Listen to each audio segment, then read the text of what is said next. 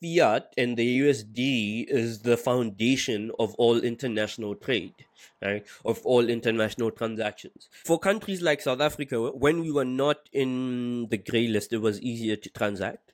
I could do stuff, right? Once we got on the grey list, it became harder to transact. Right? Um, I once got my bank account frozen uh, for trying to buy rights to a book ultimately that's where I was like, okay, I cannot be using fiat for anything that I'm passionate about because the inconvenience of having to go to a bank and figure out why your account was frozen and then continue doing the things you set out to do with the budget you had or now the budget you no longer have access to is very hard and it's time wasted. Right? Oh, and fun fact, uh, Machankura is also a, a, result of that bank account being frozen. I was like, oh, do I spend time figuring out and getting my account f- unfrozen, or do I build something else?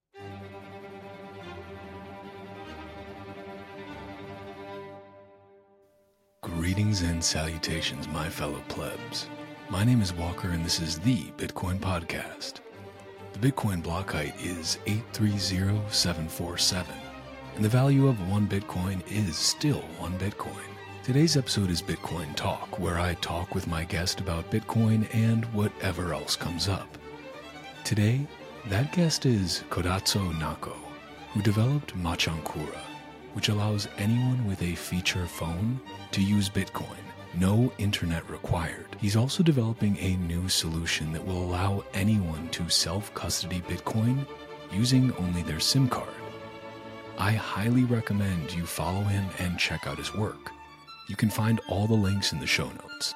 He's building real solutions to real problems that a lot of us in the Western world may not realize exist unless we step outside of our comfortable bubble of financial privilege. As always, you can watch the video version of this episode on Rumble, YouTube, or X by searching at Walker America or listen on fountain.fm or wherever you get your podcasts by searching for The Bitcoin Podcast. If you listen to The Bitcoin Podcast on Fountain, consider giving this show a boost or creating a clip of something you found interesting. And if you are a Bitcoin only company interested in sponsoring another fucking Bitcoin podcast, hit me up on social media or through the website bitcoinpodcast.net.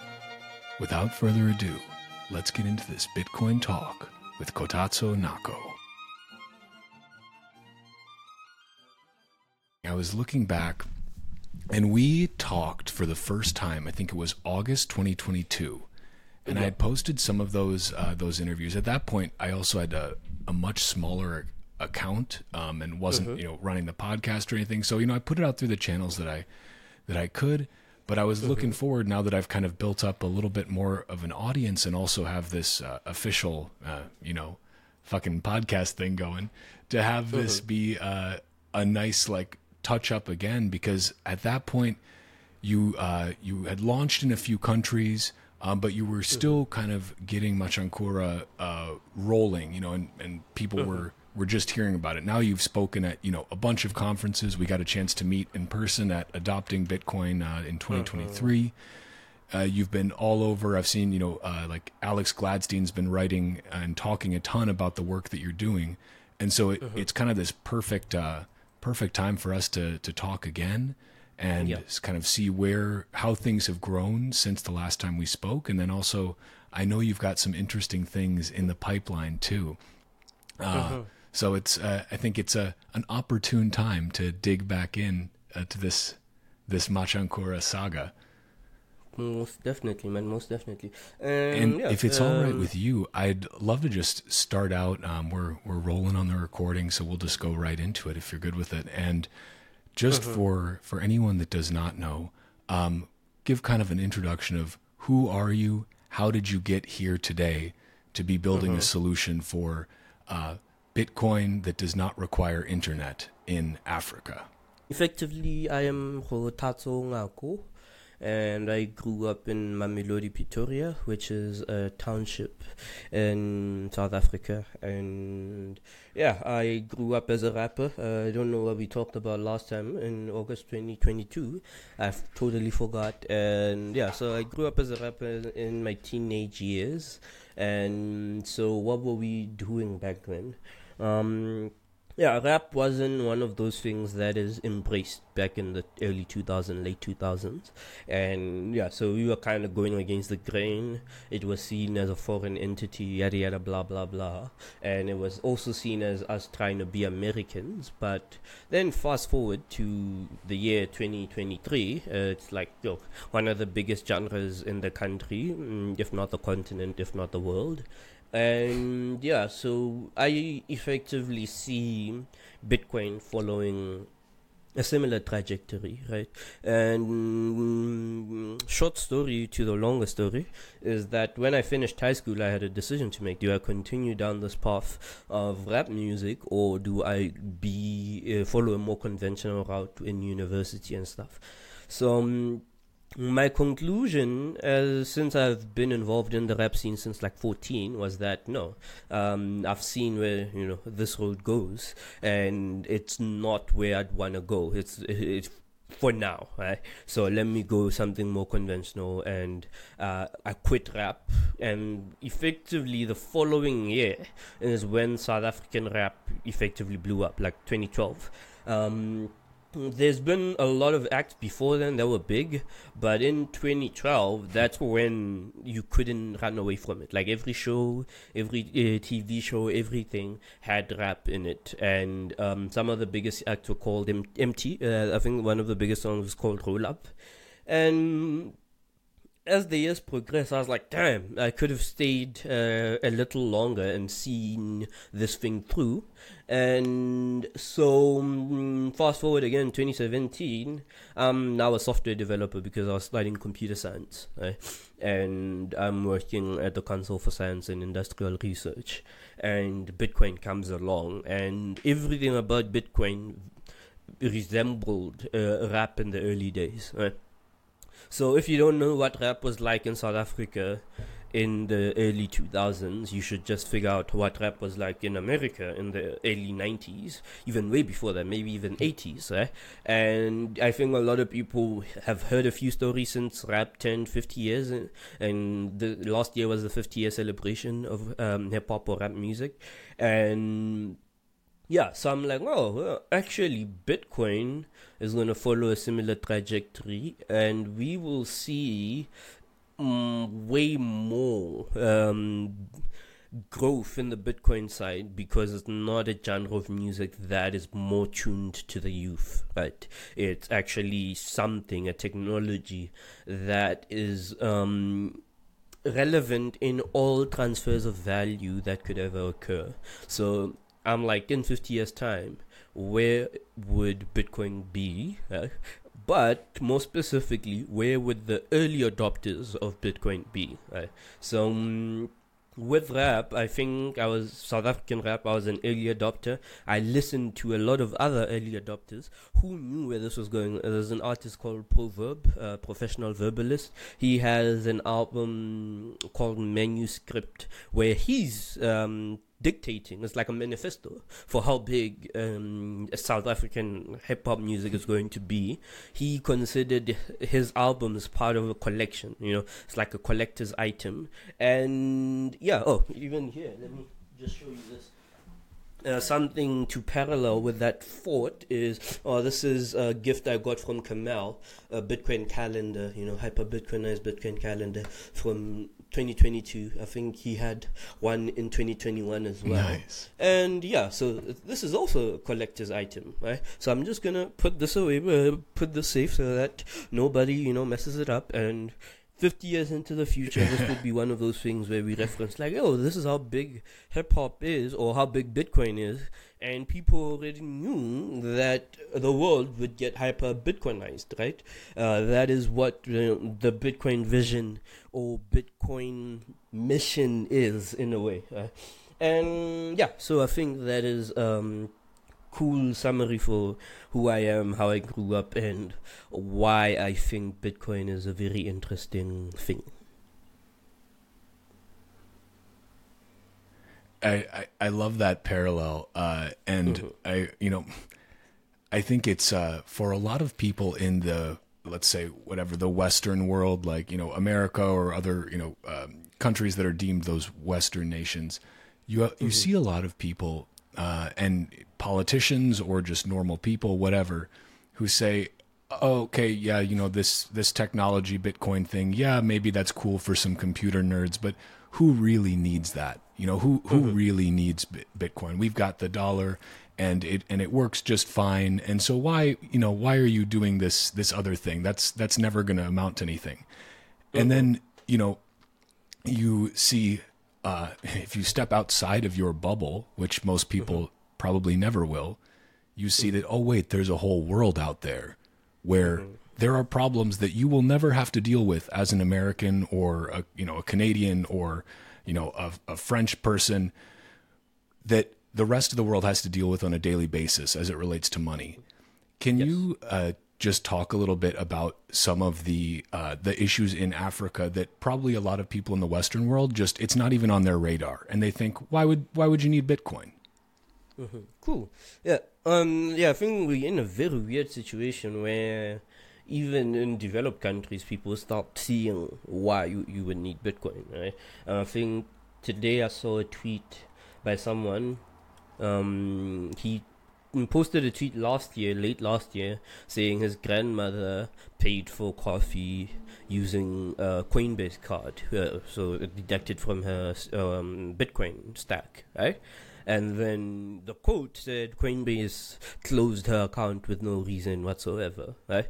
So um, I think now we're starting to see more, more, and more people in developed countries actually seeing the reason for why Bitcoin, even why self custody, even all these other different things. But with regards to um, things in South Africa, which is um, a little different from the other African countries, uh, because I think we have a little more established financial um, infrastructure. But even there, we are not excluded from the um, ill that is fiat currency, right? So um, in our case, uh, South Africa recently got um, grey listed uh, because apparently um, the financial infrastructure is not doing enough to combat um, terrorism. You know, from the what what was it, the Patriotic Act in two thousand and one or whatever. Right? Yeah, the, the Patriot Act. We in America we oh, love yeah. to name our uh, our laws to be the exact opposite of what they really are. yes, right. So ultimately, that law and um, subsequent laws after it seeped into other countries, South Africa being one of them, where we also do anti-terrorism, blah blah blah, KYC, uh, uh, anti-money laundering, whatever, whatever. Right? But we technically have not had major uh, terroristic threats. Right?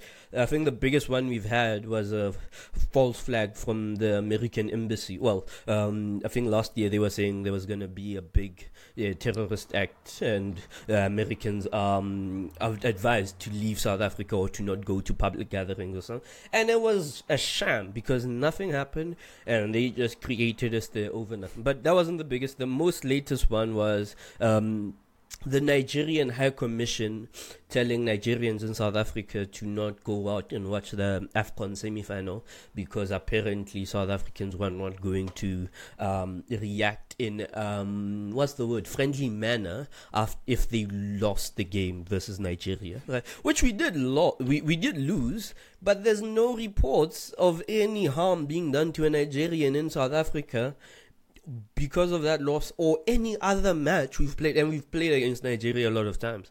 By the way, Burna Boy once said he wa- he wouldn't come to South Africa because of an exchange he had with a South African rap artist over um, a loss to Nigeria. And you know, it's it's banter, but everyone was in high spirits.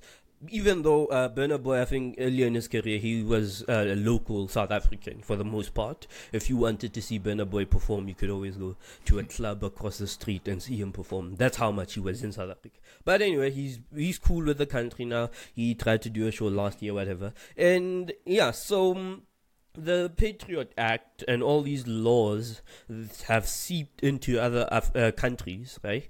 And other countries are now required to implement them so that they are seen in a good light with the rest of the financial world because technically fiat and the USD is the foundation of all international trade, right? Of all international transactions. If you're gonna um, send a transaction to another country, it's most likely passing through um, what uh, the IMF or the World Bank or something, right?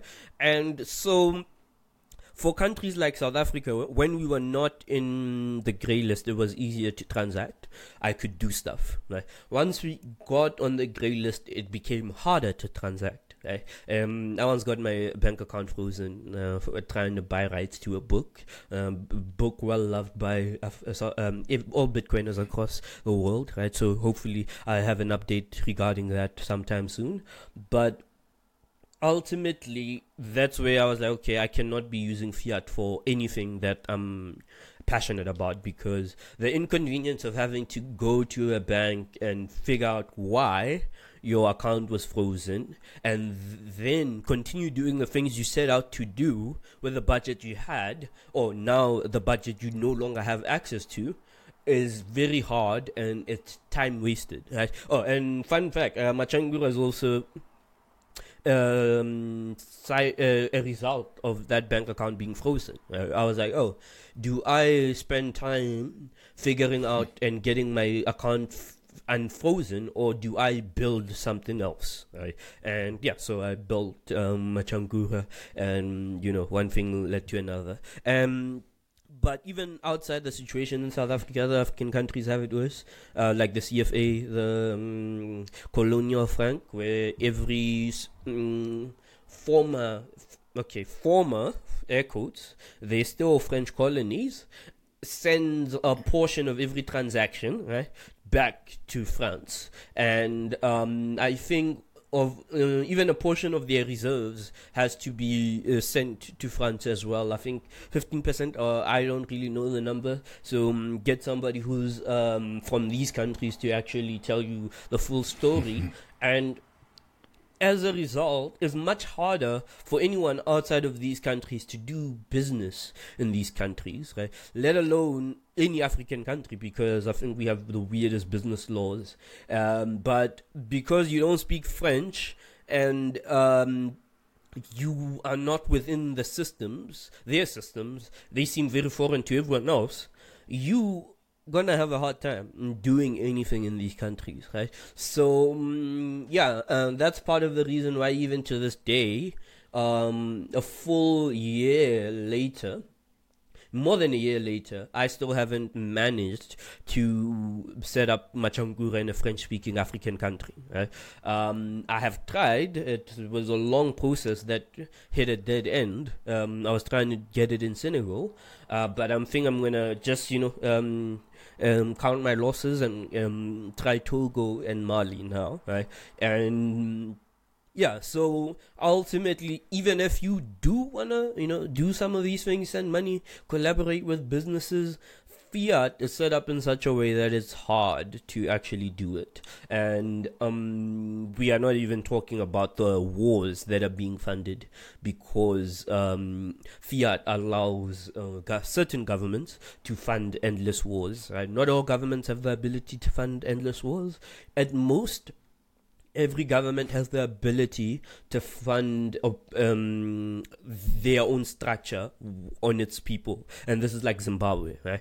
Zimbabwe used to be a great country, but um, due to sanctions as well, they had to make a decision like, okay, um, do we continue on the trajectory that we had envisioned uh, for our people, or do we um, what's the word reinforce our structures so that we maintain power over the country at the face of all these sanctions, right? And um, African leaders, a lot of African leaders have had. Um, sad endings, right? Uh, some of them were dictators, cool, but it seems the dictators live longer than uh, anyone else, right? Uh, your Muammar Gaddafi's and um, the list goes on, Thomas Sankara, Patrice Lumumba, so on and so forth. So um, Zim, you know, reinforced their own structure, and at, as a result, hyperinflation happened, so on and so forth. Um, and those structures are still in place. So Zimbabwe is not yet at the point where it could continue on the trajectory of being great Zimbabwe as uh, ancient times uh, dictate because sanctions uh, have you know caused so much harm to the economy, caused so much harm to how the people and the outlook of the people within the country that it's much better for them to just leave the country, come to South Africa for a better living even though that better living is something that um, is way below their qualifications. Uh, um, I'm quite sure there's a South African waiter who used to be a Zimbabwean doctor, who used to be a Zimbabwean lawyer, who came to South Africa and worked as a waiter because uh, whatever the making of tips is way more than um, they were making as a doctor or as a lawyer in Zimbabwe. So um, yeah there's many different things. And of course those type of people usually over a long term start uh, finding something else to do outside being a waiter. Is just their first step in the door and then they you know uh, do better things and bigger things as well.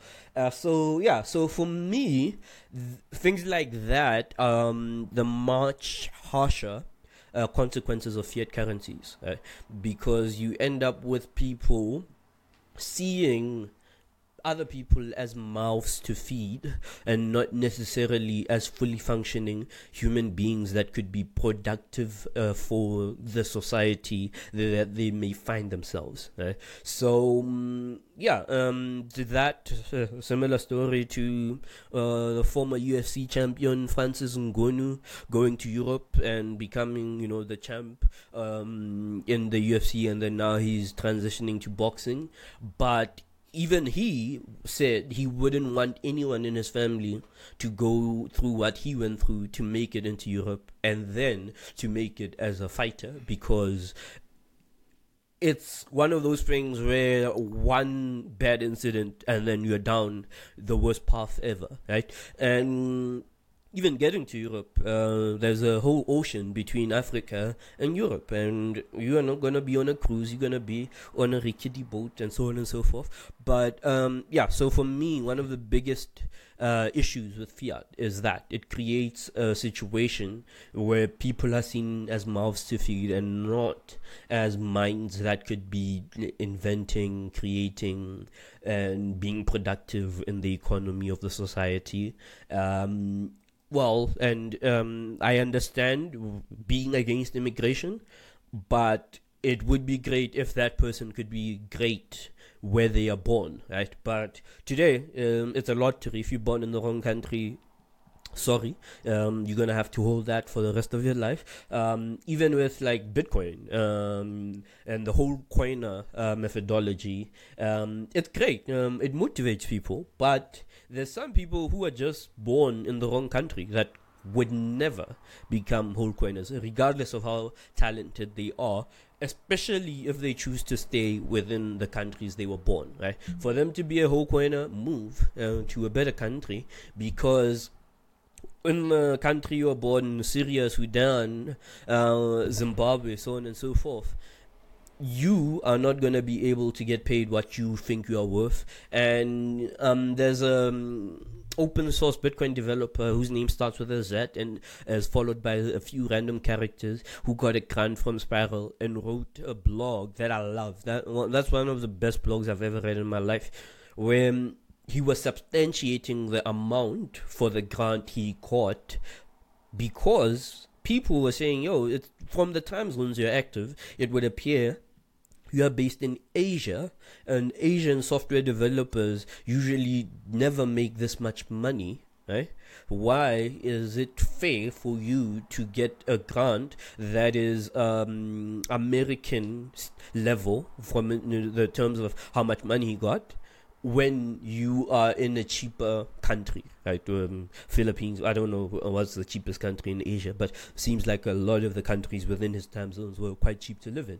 And his reasoning was um, uh, effectively the person who's living in America and getting paid great sums of money can live that high standard of living and afford to buy the things that are associated with that high standard of living because of the amount he's paid. And if a person is not living in San Francisco, uh, Norway, Oslo, or wherever else, they would still need to spend a similar amount of money for that high standard of living. Right? A good example is myself. As you see, I'm a little sweaty. I don't have air conditioning in my house. I should get air conditioning in my house, and I will get air conditioning in my house. And um, yeah, and but the cost to get air conditioning in my house or if I'm getting paid an internationally high um, income, right? So th- th- this was one of the things in the Bitcoin space where I was like, that guy is right. There's no reason for me to be paid South African rates if the work I'm doing is, you know, globally uh, valuable. And even Indian developers, it's for me that's one of the funniest things. Um, a lot of companies outsource their labor to Indian developers in India but when those very same developers do manage to go to these American companies, they become the CEOs of these companies, right? And I think there was a time where every uh, tech company, every uh, one of the biggest tech companies had an Indian CEO. Right? So I'm like, yo, what if these guys could just do what they're doing in America back in India, where they are the most comfortable, where they have a social network, where they have the history, where they have support, right? So yeah, so that for me is one of the things where I'm like, okay, if Bitcoin solves one thing, I hope it's this, where um, it breaks down the borders that um, have been put around us, and these borders have subsequently decided our fate for the most part if we do not break them down ourselves. And yeah. The Bitcoin halving is just a couple months away, and it's going to be here before we know it. So now is a great time for you to get your Bitcoin off exchanges and into your own custody. A great way to do that is by going to bitbox.swiss slash walker and using the promo code Walker for 5% off the Bitbox 02 Bitcoin only hardware wallet. It's fully open source. You can go to their GitHub and verify for yourself. It's easy to use, so whether you're new to Bitcoin or you're a seasoned psychopath, this wallet is a great choice. And when you go to bitbox.swiss slash walker and use the promo code walker, not only do you get 5% off the Bitbox 02 or anything in their store, but you also help support another fucking Bitcoin podcast. So thank you. I think that that's uh, that's such an important point in terms of just you know uh, a lot of people again think entirely in terms of their bubble, and when you're born in a comfortable bubble, when like mm-hmm. for example in America, you do not realize that you are uh, given these privileges from birth that just mm-hmm. because somebody else and you know none of us choose to be born right and we certainly don't choose where to be born but where yes. you are born makes a huge difference in terms of your future earning potential everything and when mm-hmm. you're dealing with if you're you know are born in a country which the U- United States of America which is the bedrock with the US dollar as you said of the global monetary system decides that country is you know uh, is not on their approved list they yes. make it really hard for you to do any sort of uh, any sort of business, you know, outside of that country or get paid from outside. Yes. You know, you can't have U.S. Mm-hmm. dollars mm-hmm. flowing into that. And mm-hmm. you know, I there's a couple points I want to touch on uh, from what you just said. But can you uh, uh, maybe I, I, didn't hear it, but what was the book you were trying to buy that caused them to shut down Take your bank guess. account? Take a guess. Uh, the the Bitcoin Standard, maybe. Yes. Yes. So yeah, that's, that's the point. Wow. Mm-hmm. So yeah, so um, they so they literally shut down your bank account for buying a book or trying to mm-hmm. buy a book. Yeah, trying to buy rights to a book. Um, I think they said it was a foreign exchange control thingamajiggy, right? Infringement or something. So um, it ended up not being that, but That's... still, you know, um, it's uh, one of those things where they can enforce it first, or you, you're guilty until you're proven innocent with, with a lot of these yeah. laws. And yeah, so I was like, oh, cool. That's honestly that's that's just insane. I mean, and it's uh, that's that sucks, but it's there's mm-hmm. something poetic about it. At least that it was the Bitcoin standard you were trying to, uh, you know, buy the buy the rights to.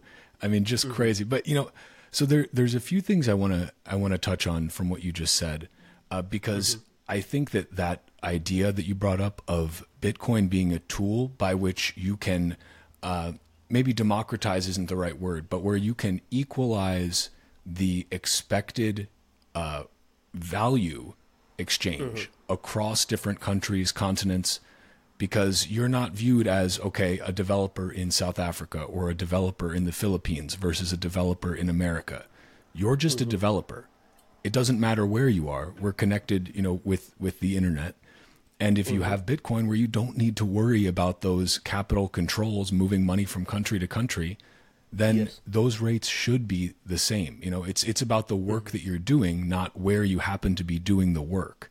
And I hope yes. this helps to bring more uh, equalization of that because it it just doesn't make much sense, does it? That you can you know pay mm-hmm. somebody uh, pennies on the dollar for the exact same work, the same quality of work, uh, maybe for mm-hmm. better work.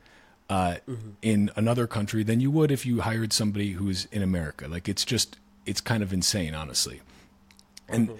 uh, there's a couple other items I want to go into there, but I also want to to talk a little bit um, about Machankura specifically, uh, because this is another, I think. Uh, so we talked about kind of some of the blind spots for people in the Western world who, when they look at uh, Africa or other different developing areas, they don't realize the problems that people have to deal with on a day to day basis.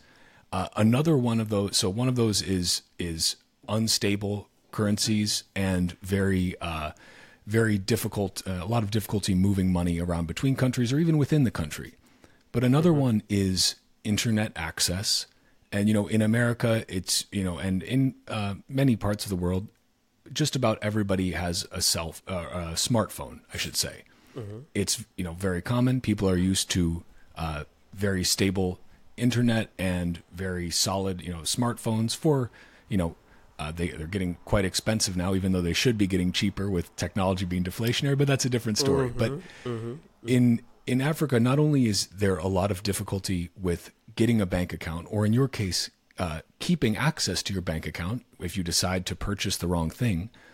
Mm-hmm. So you have that, but you also have the fact that not uh, smartphones are not as uh, ubiquitous in Africa. Not everybody has a smartphone. A lot of people have feature phones which are yep. running on GSM networks. They're not connected to the internet, and you know people in America were uh, were will probably if you're a little bit you know older like myself, you're going to remember using those phones. It was what everyone was using, but mm-hmm. they are still very much popular, very much in use in Africa because the GSM networks are much more widespread than our uh, you know 4G or you know now getting towards 5G networks.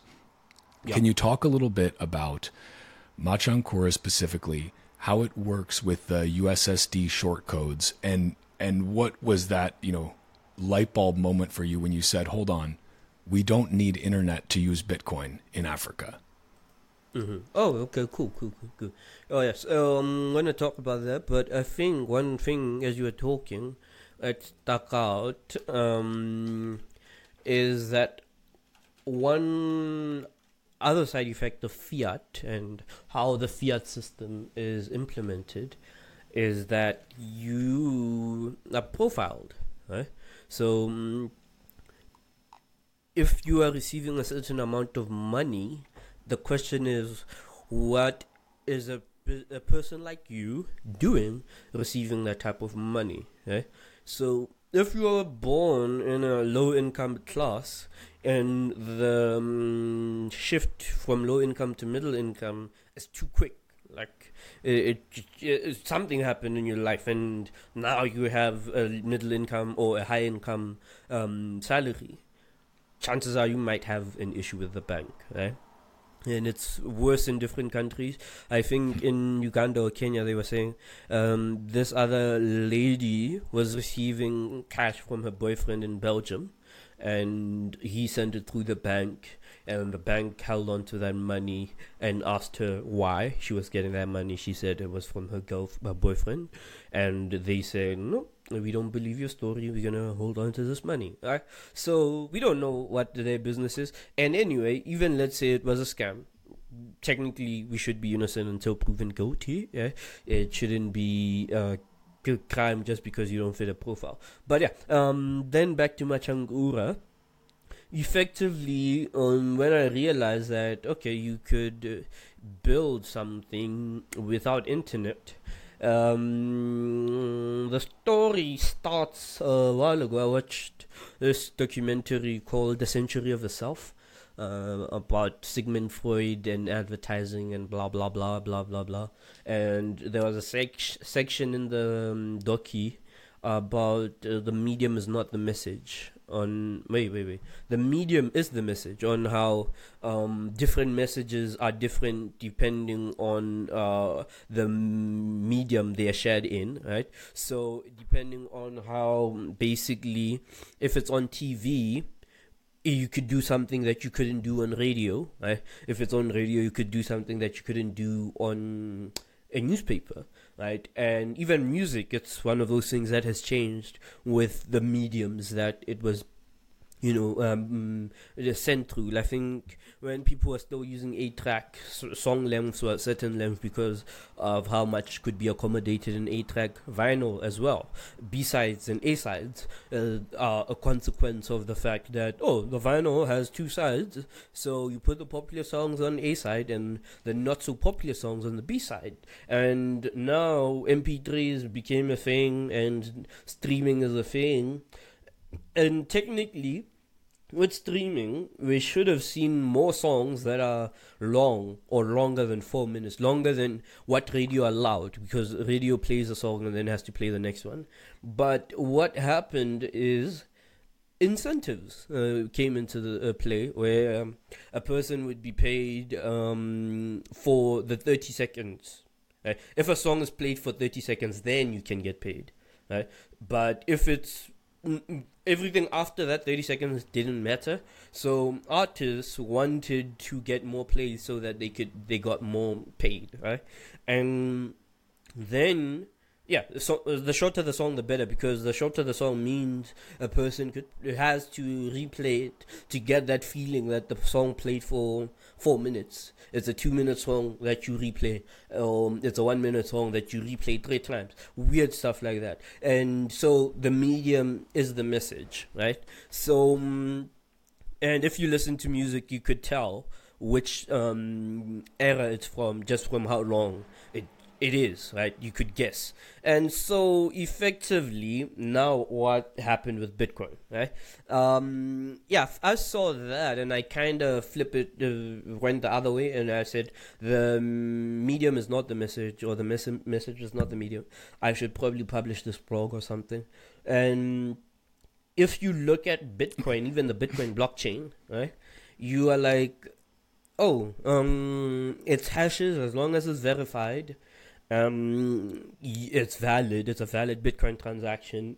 Uh, every transaction comes in every 10 minutes you could technically broadcast transaction on any other medium. I think um, Blockstream did the satellite, right, where they were broadcasting Bitcoin blocks every 10 minutes. And then I was like, oh shit, we don't even need the internet. You could just, you know, broadcast it through whatever medium is available to you. So in my mind, I'm like, oh, you could publish a newspaper with yesterday's blogs. And then if a person had a way to, you know, induce or consume all of those um, pages, they could be caught up with the state of the Bitcoin um, blockchain as it was yesterday because newspapers, right? And so I was like, okay, what else could you do with it? What other things could you do with it? And well, in Africa, we have had digital payments for a decade, around the same time as Bitcoin has existed. 2008, M-Pesa launched in um, Kenya. It was a big story. I've um, worked. Uh, around it, on it a bit over the years too, and then I was like, oh, okay. If they could do digital payments over USSD via M-Pesa, technically you should be able to do the same thing with Bitcoin. And yeah, so I was like, okay, cool. You don't need an internet connected device. You just need a device that could do some of the things you need done. And even less capable if it's a custodial service because it could then store um, the funds on behalf of the user and just do most of the stuff in the back end. And yeah, that's pretty much the story behind okay um, how I saw that okay you don't need internet and I think um, probably one of the biggest uh, point is a Blockstream satellite. Wow. It, it, and I remember when I first uh, when I first heard that you know you were doing this, and it was uh, I think I first heard about it, and it was sometime in the summer of 2022. Uh, this came mm-hmm. on my radar, and I was like, oh, this is just this is brilliant, you know, because uh, it's also something I think where somebody in the United States probably wasn't going to figure out that this was possible because they didn't have the force behind them saying, I need to build an alternate solution that doesn't, you know, it's, you know, when you have access to a smartphone and and a laptop and uh, you know internet everywhere, you're not thinking about okay, what do I do if there's no internet? Because you're just okay, yeah, I have the internet. Why would I need to use anything else? Bitcoin is sent over the internet. That's the only way I'm thinking about it. But mm-hmm. because you were coming from a different place, uh, both mentally and and you know physically located in a different place you thought of something that's really so so simple and so brilliant but that I don't think anyone else was going to come up with. You know like it, it had to be you based on your experiences all those things that brought you to where you were. And now you're you're live in how many different countries? Eight or eight or nine countries? I think seven or eight. Hmm. Yeah seven I mean, and uh, it's it's very interesting what you said about the the French speaking countries, and I want to touch on that a little bit later. But just for anyone who is not familiar with what USSD is, it's unstructured supplementary service data, right? And it's it's been you know uh, available on GSM cellular networks for for some time. Uh, it's it's what M-Pesa is using as well, and mm-hmm. basically all you you know you don't need that 4G connection. You are just sending cellular data. Uh, but can you just for anyone who's curious of kind of like the a little bit of the the technical side, can you talk about how that works with uh, you know setting up uh, that that session basically with the okay. uh, USSD where you're kind of initializing the session and then you're able to basically make those commands that allow you to use Bitcoin over Lightning. Cool. Yeah. So um, how you should think about it is like a um, live SMS session, right? So you, the user, are gonna communicate with me and my service over um, this live SMS session, uh, where you're not charged for each message you're sending, but you're charged for the amount of time that you spend on the session, right? So I think most telecoms either bill you on 20 second intervals or 60 second intervals and so um, since it's still based on most of the SMS um, uh, foundations, the character limits are the same. I think 160 character limit and 140, one of the two, and so or you also have to respond within a set amount of time. So 20 seconds if the user doesn't respond in 20 seconds the session dies. If the service doesn't respond in like 5 seconds the session dies or depending on how the integration was carried out. And yeah so ultimately you are incentivized to respond in a quick fashion. And so have as little inputs as possible right? So um, and yeah, this I think relates to the point you making with regards to no one else in other uh, developed countries would have came up with this. I think they would because hey, we have quite a lot of talent in the Bitcoin space. Uh, we have a fiatjaf, we have a Super Testnet, and so on and so forth. Yeah. Who, yeah, they are mad geniuses and just build stuff to build stuff, right? Um, and we've had something like Cointext, um, a service called Cointext, which was SMS based. But I think where the issue lied was um, it didn't explore the markets it could have, right? So, um, yeah, once you develop it, who are you gonna get to use it and how are you to get to that person so with our service the biggest thing we were met with was the fact that the whole ecosystem is internet based right? Every bitcoin company has an internet interface. Um, so how would you bring a user into this great ecosystem right? And for me the ecosystem is part of the reason why building on Bitcoin is so easy and so good. Right? You can always get a business that's been operational for five to ten years to collaborate with right maybe not partner but you know it's open enough that you could you know uh, do something that works on bitrefill do something that works on Nesteco and yeah so then what happens from there um in my case i'm like okay, what more things could we add so that a user now has a wallet, but then they can participate with the rest of the ecosystem so that they have a reason to open a wallet, right? Not just to HODL and so on and so forth. Part of the reason is the conversation to get a person to HODL takes longer than the conversation to get a person to buy a coffee, right? So Yo, you can buy a coffee with it. That's like what five seconds, and uh, that for me that is the ideal um, orange pillar length. Right?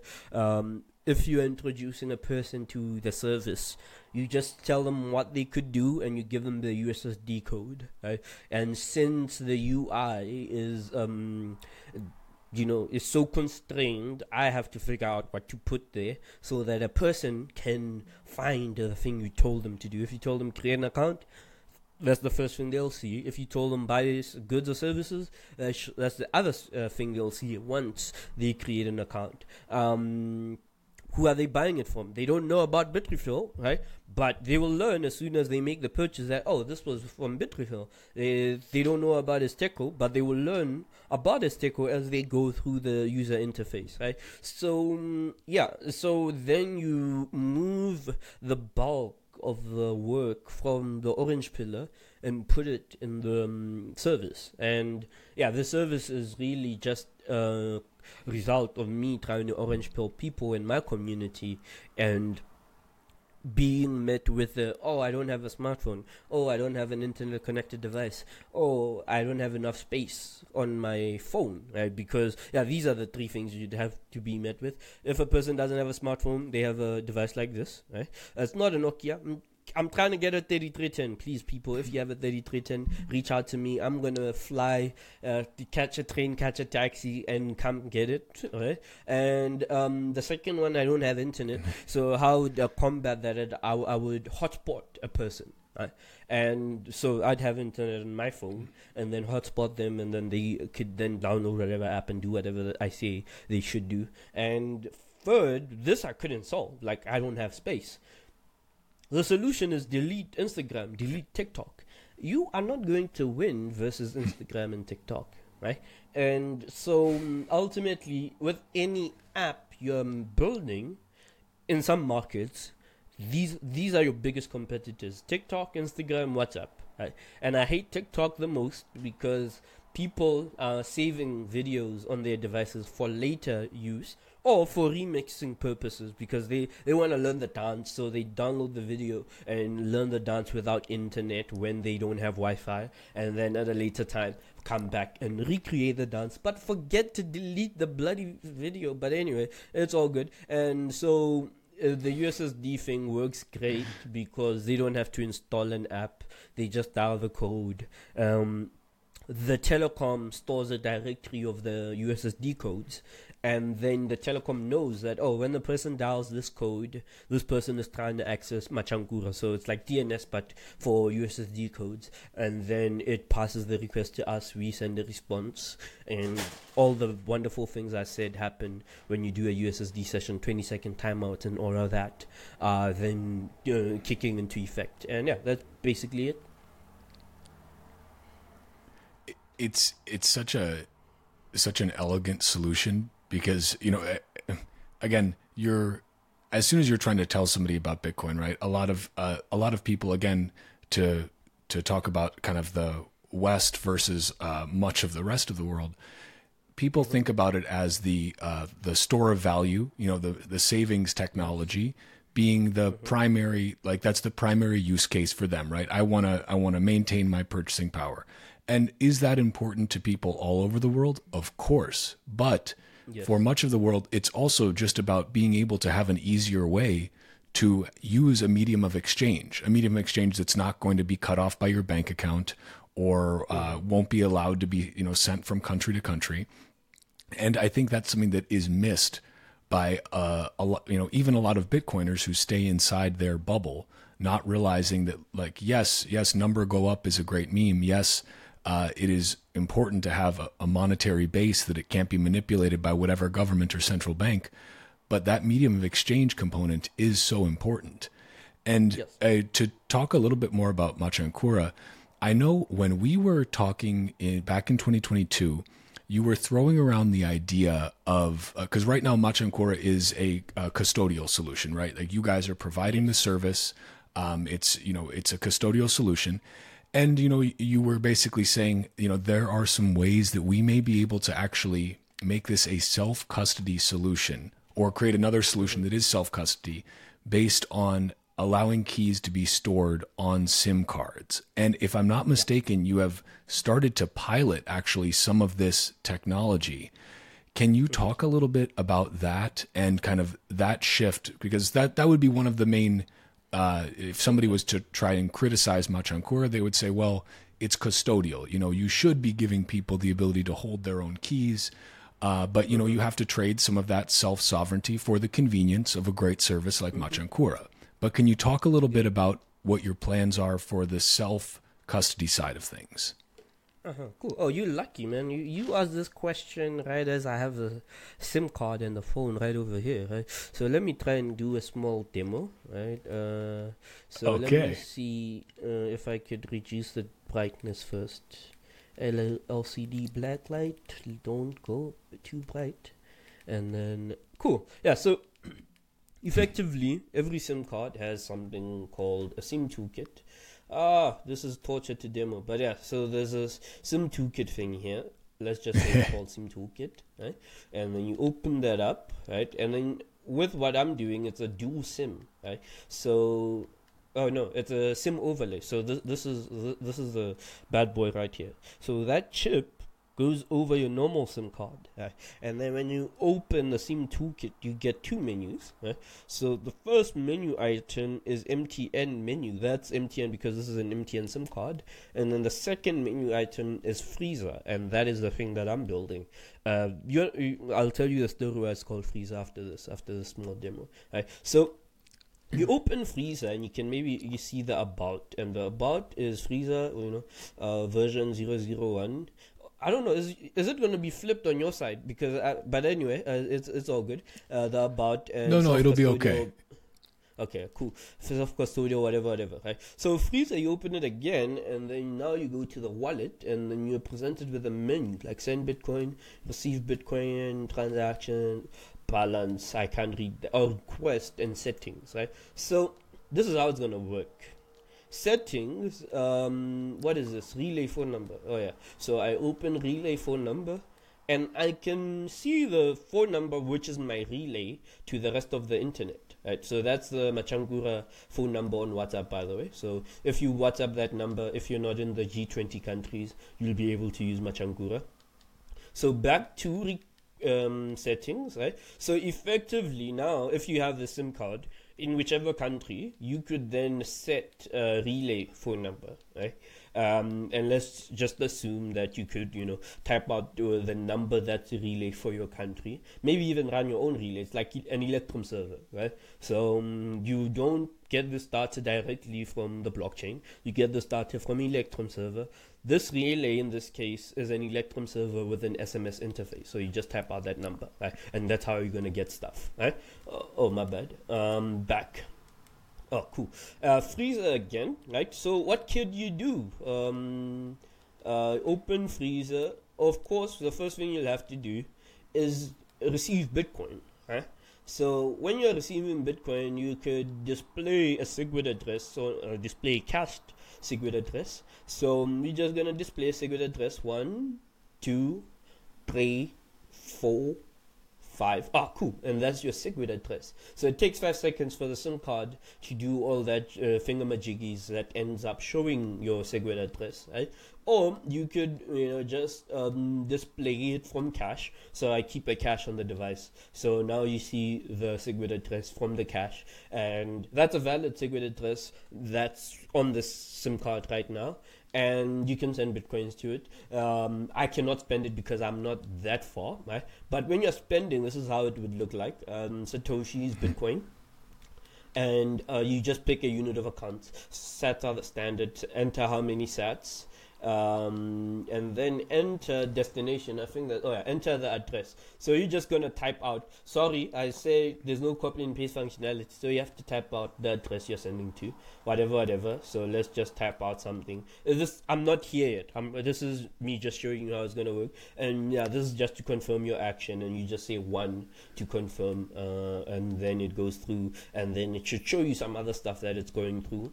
But then what is gonna happen is there's going to be another section here called requests right? So under requests that's where you get signing requests um, mm, for your balance. So every time the relay sends you something it ends up in the request. So it, oh yeah so now you may see it's all zeros there right? So those zeros for now is mm, this phone telling me it hasn't received a request right so one, uh, and this that's where I'm stuck. Right? So once I'm able to send this phone hmm. SMSs and then uh, consume those SMSs on Java card, I could say one just to say um, as a flag to say, okay, I received this type of SMS and um, I'll add the functionality and so on and so forth. But most of the functionality is already there in other Java card projects like uh, Specter Java card, uh, Status Java card, Satochip. So what I'm just doing is this cool, not cool, but simple interface that a person could use that has a SIM card there, and then piggybacking on the GSM connection for the SIM card a person uses on a day to day to actually send and receive Bitcoin, right? And yeah, so any questions from that side? I don't know if I skipped something.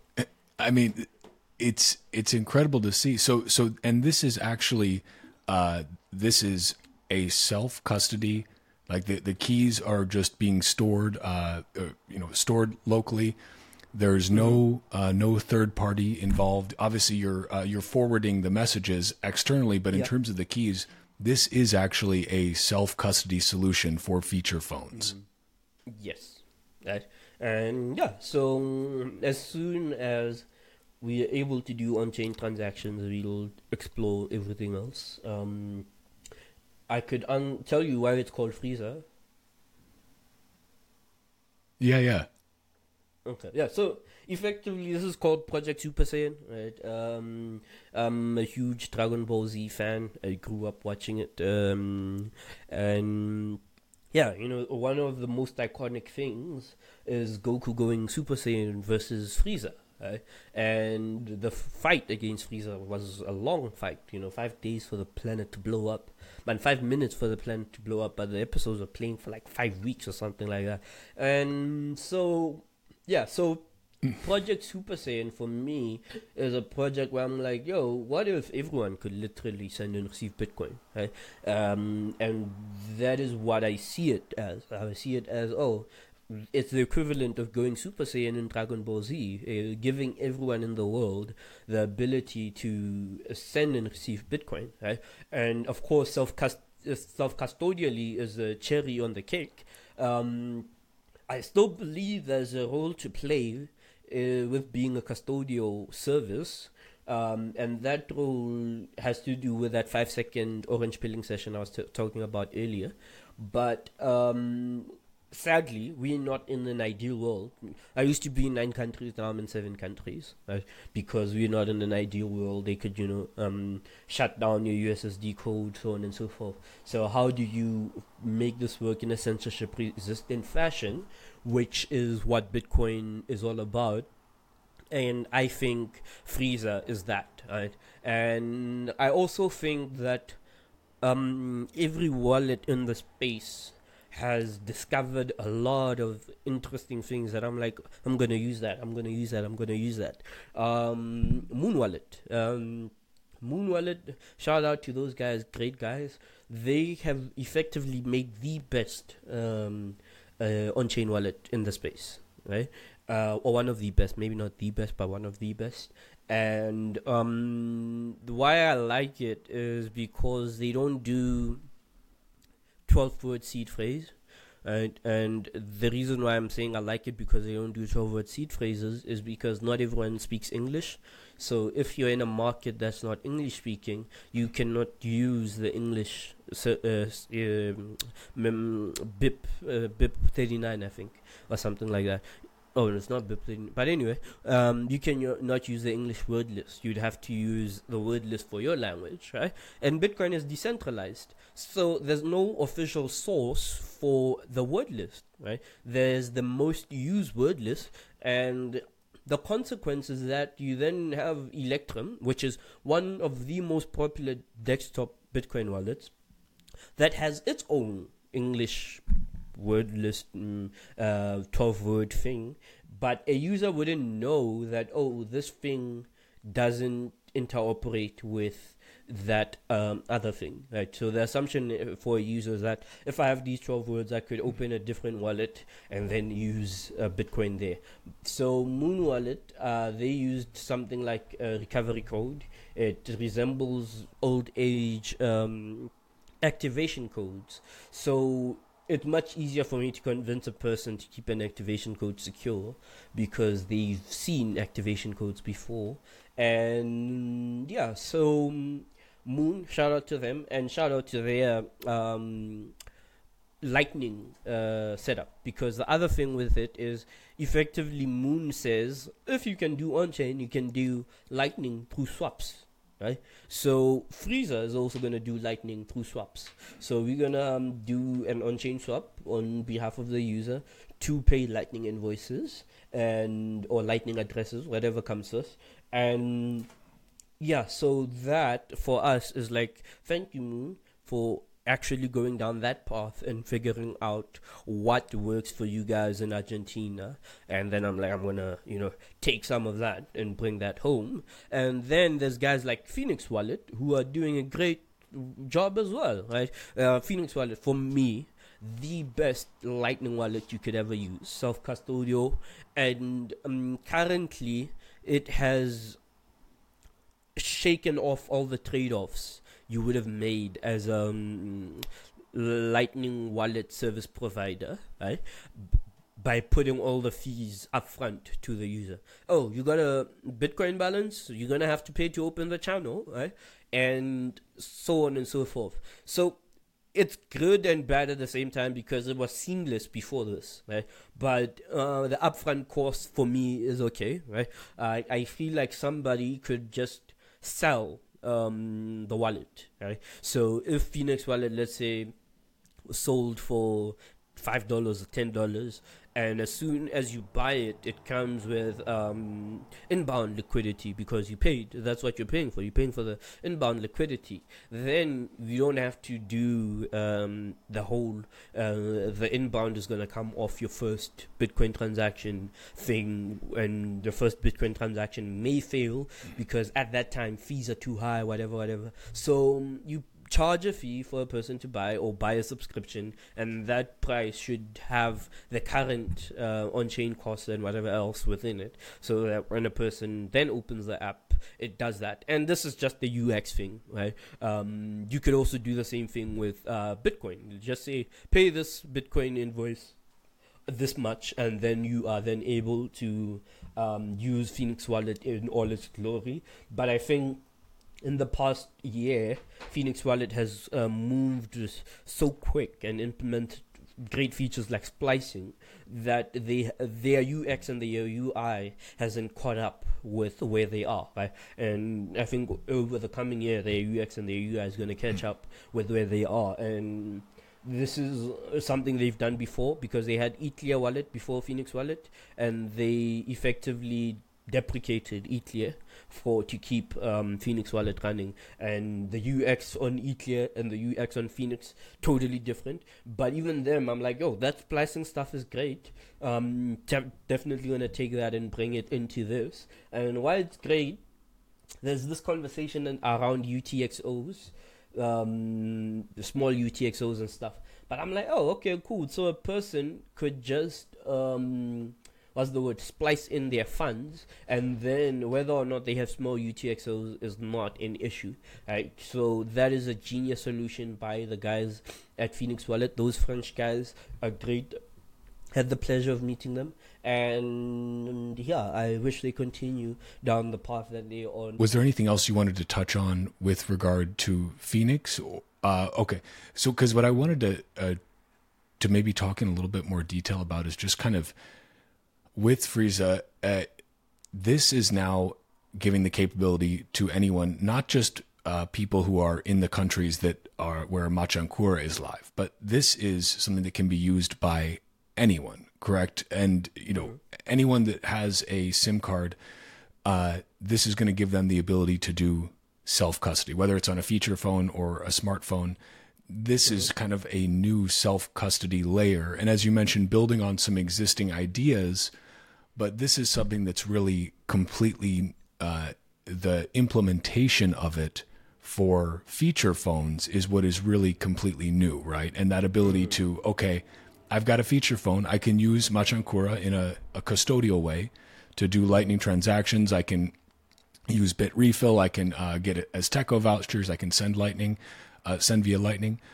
But then Frieza is giving you the ability to have a self-custodied Bitcoin solution so that you can, you know, uh, you know, they say sovereignty is like a spectrum, right? Like you, you know, you're no one's ever going to be fully sovereign, right? You, you know, you'd have to too many things would have to happen for that. You'd have to be able to, you know, uh, make your own steel and and have all of your own fresh water source and many things. But you can get close to being sovereign, and little things like Bitcoin self custody are a big part of that process. Being sovereign for it with your money.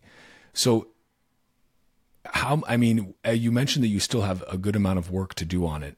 Do you have uh, kind of an idea of when you know you might have people start trying to demo this out and and to to push this live that's question one and then is this something that you're also thinking of kind of uh, pitching to uh, to telecoms to say look here's this solution that you can kind of promote as part of your sim card service that enables people to use bitcoin in this self-custodial way or are you not uh, not looking in that direction too much well um so uh, yes, I think we are looking at getting telecoms to push this out. Um, ultimately, with how it works or how Java card or some toolkit applets work, the telecom can send the update over the air. So um, any telecom interested could literally give this functionality to all its users over the air.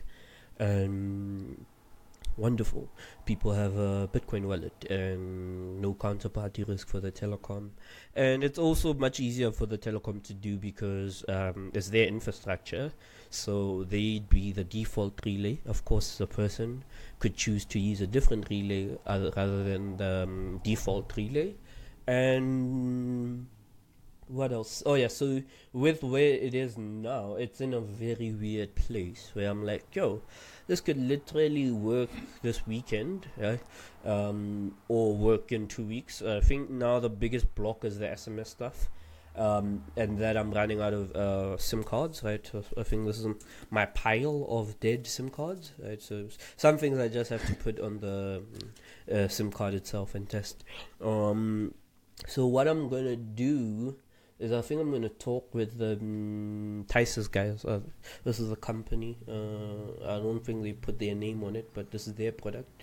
Uh, Sim overlay. I forgot what the ME stands for, but Vault. And yeah, so I'm going to talk with them again, try to get another set of uh, cards. But yeah, it's one of those things I'm like, wow, it's so close. It could literally happen this weekend once I solve whatever issue I'm having now. So um, yeah, and so yeah, expect a demo video um, out of nowhere on, on the Machankura account on Twitter. I'm just waiting to figure out which song to use, and yeah. Um, but I think I have one good song in mind that a lot of people are not gonna like. But anyway, it is what it is, and yeah. Uh, I, I'm looking forward to the demo video, and I, I appreciate you giving us kind of a little sneak peek uh, demo here today.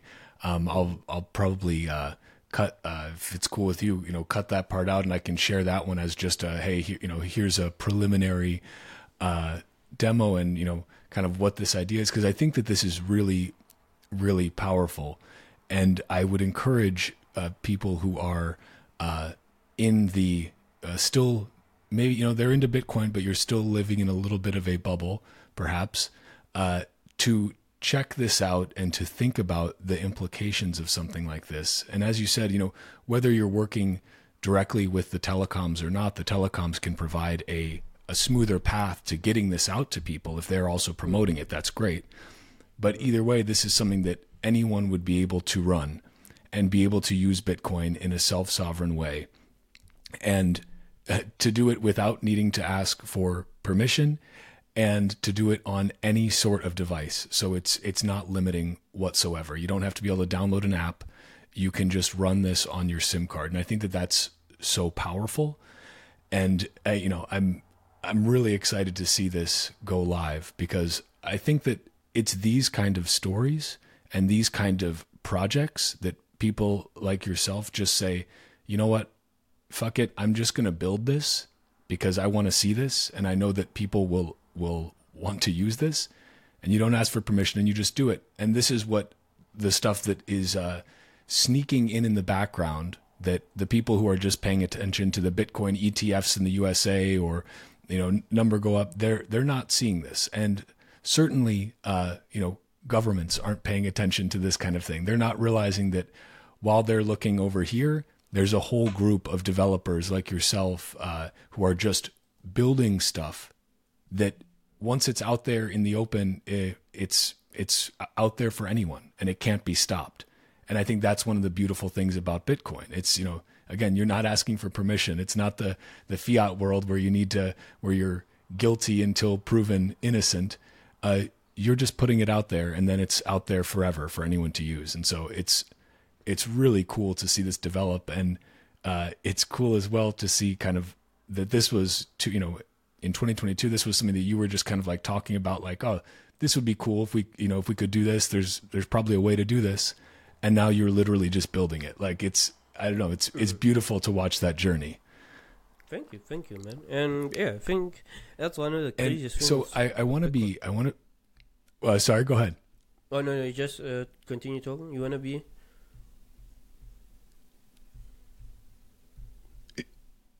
Oh yeah, I, I was going to say I want to be conscious of uh, of your time here. If you have a couple more minutes, though, we uh, I'd love to just talk a little bit more. Uh, kind of, you were talking earlier in a more general sense about the the fiat world, the fiat mentality. Again, the you know you had your bank account shut down for just trying to uh, to buy a book. Like these are things that sound like they might be ridiculous to someone who's never had it happen to them, but it can happen to you. Uh, it's mm-hmm. just a matter of time, depending on where you live in this world and what you're trying to do. Because at a certain point, someone who's in charge of your money, which is there's always someone in charge of your money when it's fiat, someone can it's just like say, I don't like what you're doing. I don't like what you're buying. I don't like what. Yeah, exactly. It's not your money. I, I don't like what you're saying on the internet. So I'm going to mm-hmm. shut you down. And I mean, maybe just to going through that experience for you and now deciding to say, you know what, because of this, I'm going to just, I'm going to build freedom tech on Bitcoin.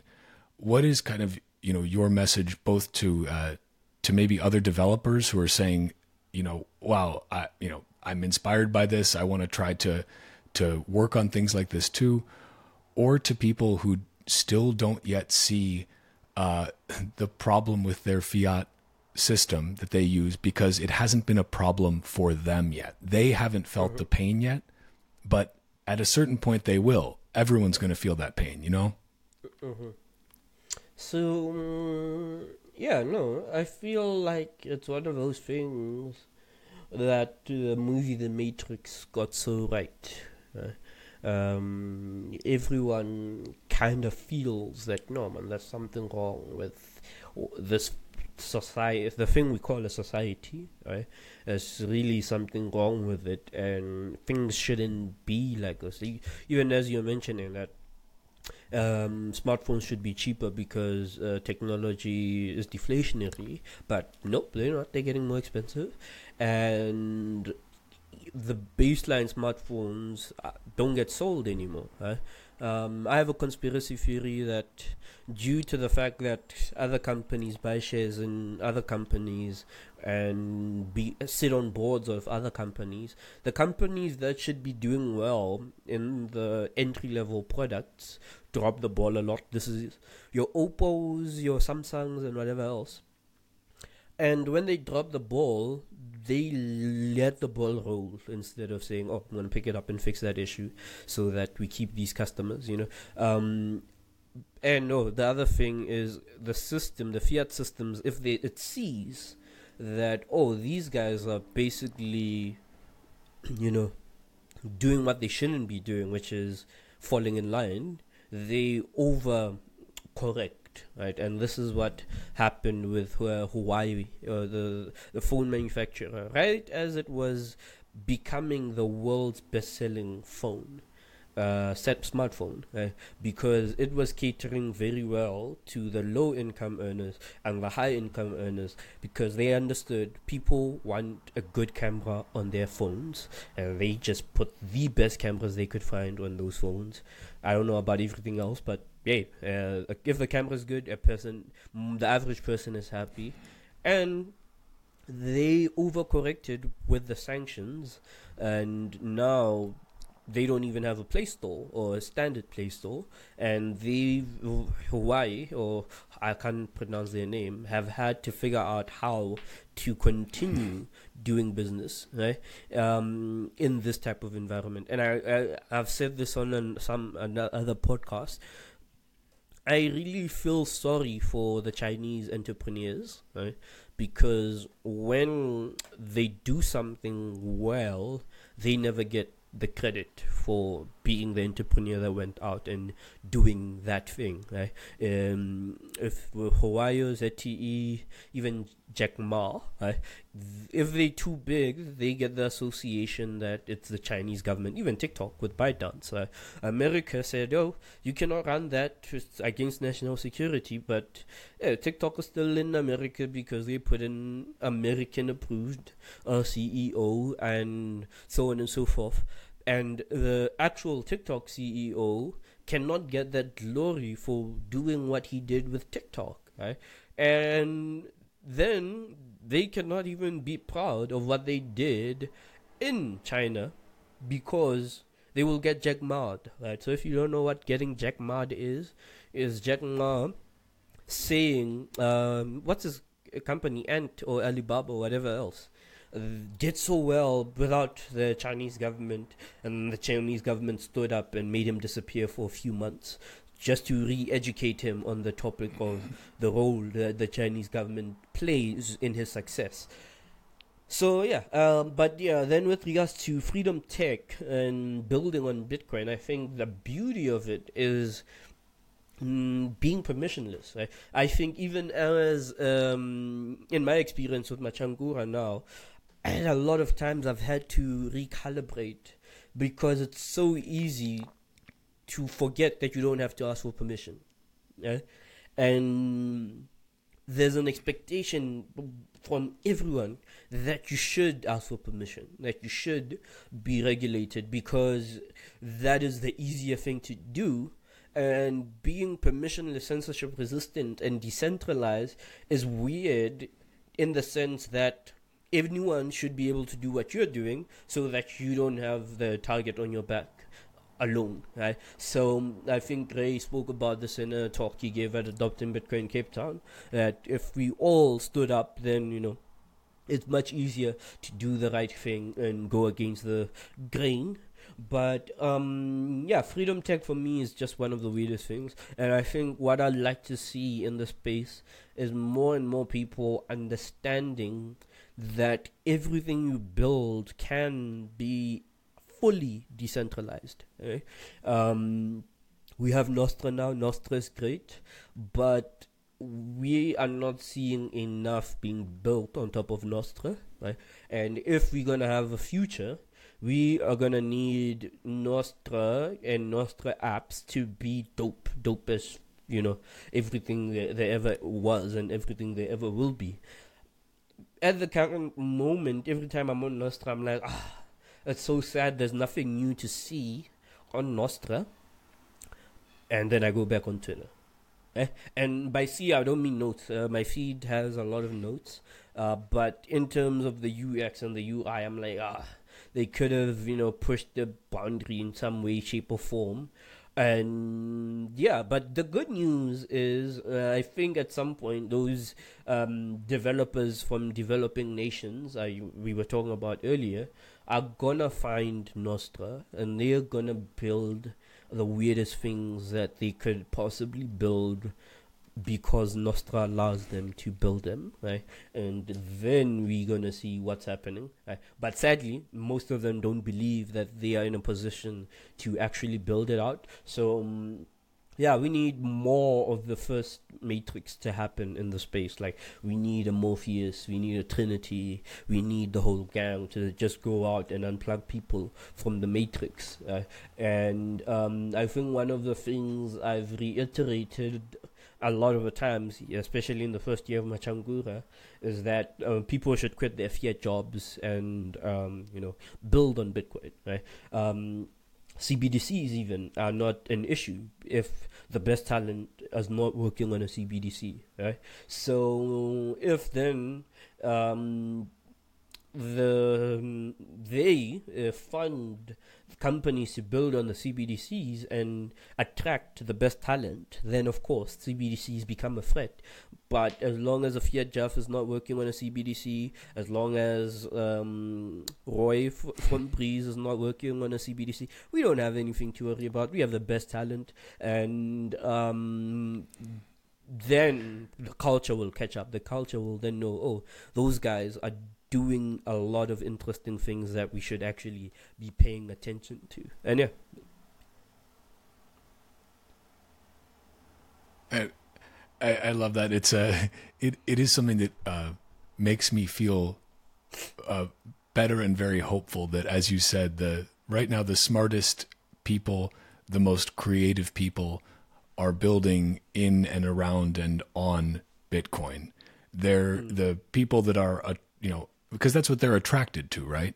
The people who are building on or will build on CBDC infrastructure, uh, whether it's you know for a specific government or through the Bank of International Settlements or whatever, or it's you know the guys at uh, you know J.P. Morgan building out you know their private blockchain solutions. Those are the people that are in it for the wrong reasons. Maybe the reason you know is just they JP Morgan's paying them a lot of money to work on that. Okay, whatever. But the people who are that I see, like yourself, um, uh, like uh, like fiatjaf, you, you know the the list goes on and on, who are building on Bitcoin or building on Nostr. These are the people that actually really care and really give a shit about the building the future that they want to see. They're not willing to let somebody else determine what the future is going to look like. They're saying, I don't like the way things are going. I want the future to look different. And so, you know, if not if not me, then who? And you you know, the beauty is you don't have to ask for permission once you get to that point where you say, yeah, I am going to do this. Well, it's permissionless. Nobody can stop you and you can just build. And that's that is such a strong and powerful thing that we have going in the, you know, general let's say open source, open protocol uh, space is that people don't have to ask for permission. So if they are attracted to building a different future than the one that would otherwise exist, they can do it, and no one yep. can stop them. You know, that's yep. that's that's something that gives me a lot of hope. Yes, and I think to add to that, the other thing is to not think there should be a transit transitory period uh, yes, of course, there will be a period where we are transitioning from Bitcoin and whatever else, man, from fiat and Bitcoin, uh, and oh, from fiat to Bitcoin. But you could do it. You could make it happen overnight, right? Like El Salvador already showed us that yo, um, Bitcoin can become legal tender overnight, right? And MicroStrategy showed us that oh mm, public companies can be on the Bitcoin standard overnight as well.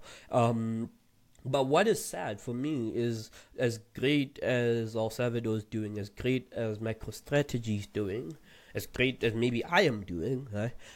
we are not seeing new entrants just you know copying um, th- what they are seeing. Like, oh, th- those guys are doing something that works. Let's do that, right? And people or the general public are so swayed by the new and the hip that they then see a failed playbook. A failed playbook in this case is ordinals, BRC20, yada yada, blah blah blah. These are all things that have already failed, right? And then they just take the failed thing and put it on Bitcoin and s- s- sell that, and then people are building on that. And I'm like, but guys, this playbook, I we, we we if you've been here for five years, you've already seen it play out, and it failed. NFTs, if at least failed two years ago, so and they are still a current failure. So you don't have to go back that far to see where this is all leading up to. Why is that so attractive to the minds of everyone else? But I understand it's fiat, right?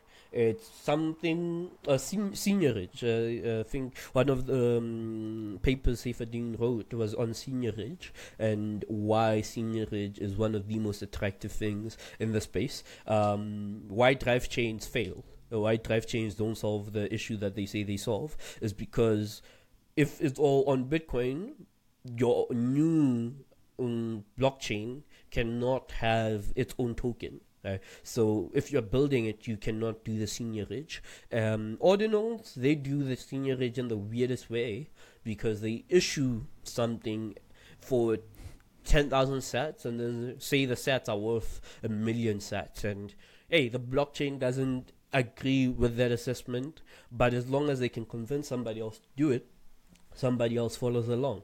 And yeah, so for me, I'm like, yeah, no, this is weird and this is it would have been better if we would be seeing people build on bitcoin in a nice way but we just not. And yeah so um, that's where i'm like okay we need that first version of the matrix to come in.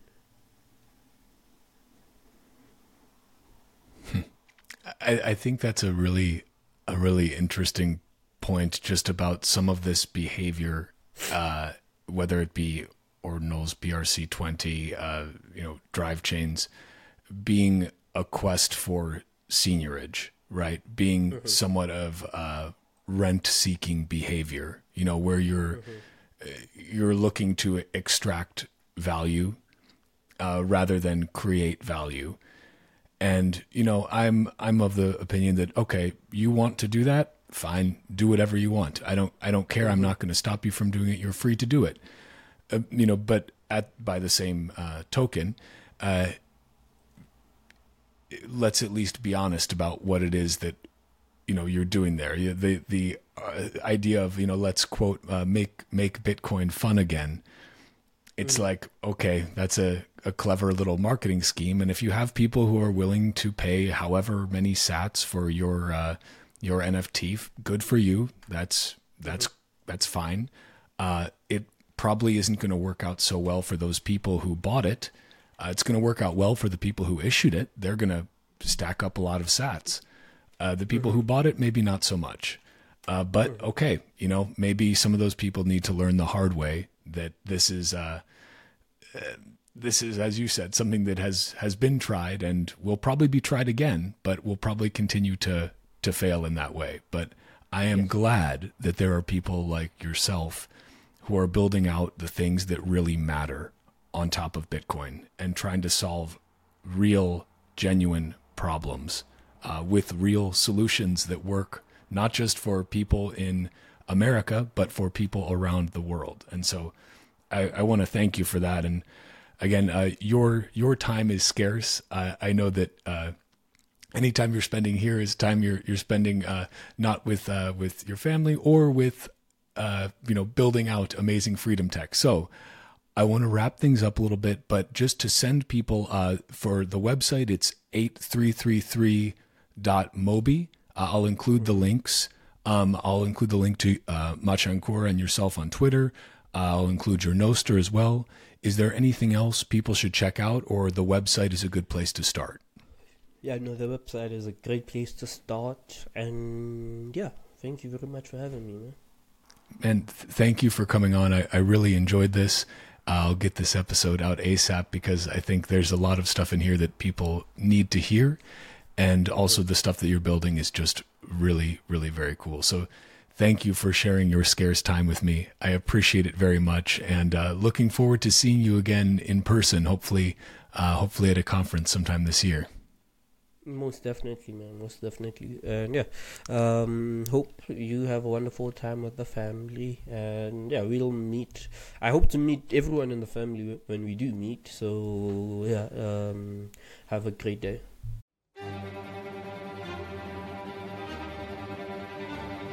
And that's a wrap on this Bitcoin Talk episode of the Bitcoin Podcast. If you are a Bitcoin only company interested in sponsoring another fucking Bitcoin podcast, head to bitcoinpodcast.net or hit me up on social media. On Nostr, head to primal.net slash walker. And on Twitter, search for at Walker America or at Titcoin Podcast. You can also watch the video version of this show on X or on YouTube by going to youtube.com slash at Walker America or Rumble by searching for at Walker America. Bitcoin is scarce. There will only ever be 21 million. But Bitcoin podcasts are abundant. So thank you for spending your scarce time to listen to another fucking Bitcoin podcast. Until next time, stay free.